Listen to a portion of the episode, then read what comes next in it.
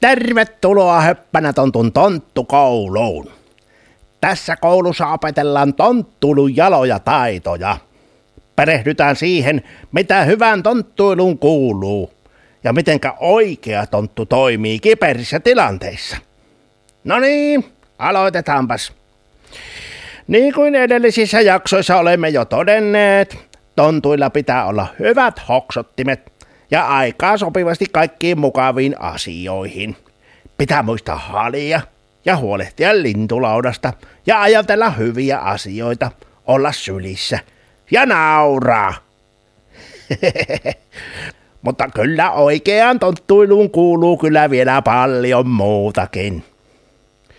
Mitäpä sitä sitten tehdään, kun tonttu suuttuu jostakin asiasta ja alkaa mököttämään? Sinäkin tiedät varmaan, mitä se mököttäminen on. No, se on semmoista, että suuttua topsahtaa jostakin asiasta ja ei sen jälkeen puhu eikä pukahda kellekään. Mököttää vai siinä yksikseen, niin mitä sitä sitten tehdään?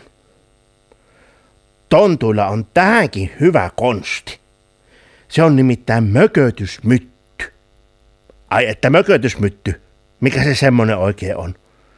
Mökötysmytty on jokaiselle oikealle tontulle tuttu. Se on sellainen vaatteen palanen, pieni pyyhe tai riepu, jonka voi rutistaa myttyyn. Kyllä. Uskokaa tai älkää. Mökötysmytty auttaa silloin, kun oikein mökötyttää. Silloin, kun sinua sattuu mökötyttämään, niin otappa silloin oma mökötysmytty ja rutita se oikein pieneksi mytyksi ja purista sitä oikein kovasti rintaasi vasten. Tunnet, kuinka pikkuhiljaa mökötyksesi siirtyy siihen mökötysmyttyyn kuin itsestään. Ja kohta sinun ei tarvitse mököttää laisinkaan. Tähän sopii höppänä tontu joulukalenterin kahdeksannesta jaksosta tuttu Mökötysmyttylaulu. Niin, ja höppänä tontu joulukalenteri on nyt katsottavissa ihan ilmaiseksi osoitteessa hoppanatontu.fi. Tämä pieni mytty on kaverini verraton. Sitä saapi paijata suukotella, hoidella. Se on mulla tallella, kesällä ja talvella. Tämä mytty helpottaa, silloin kun suututtaa.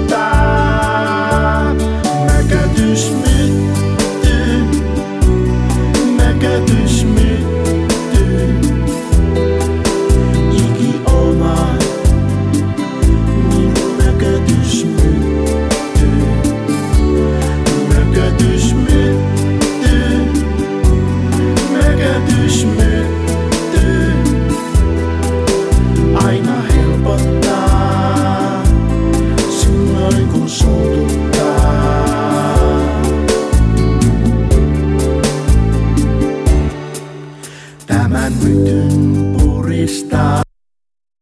Oman syliini mä saan.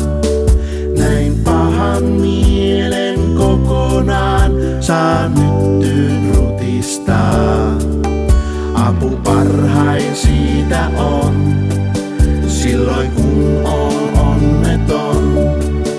Tämä mytty helpottaa, silloin kun suututtaa.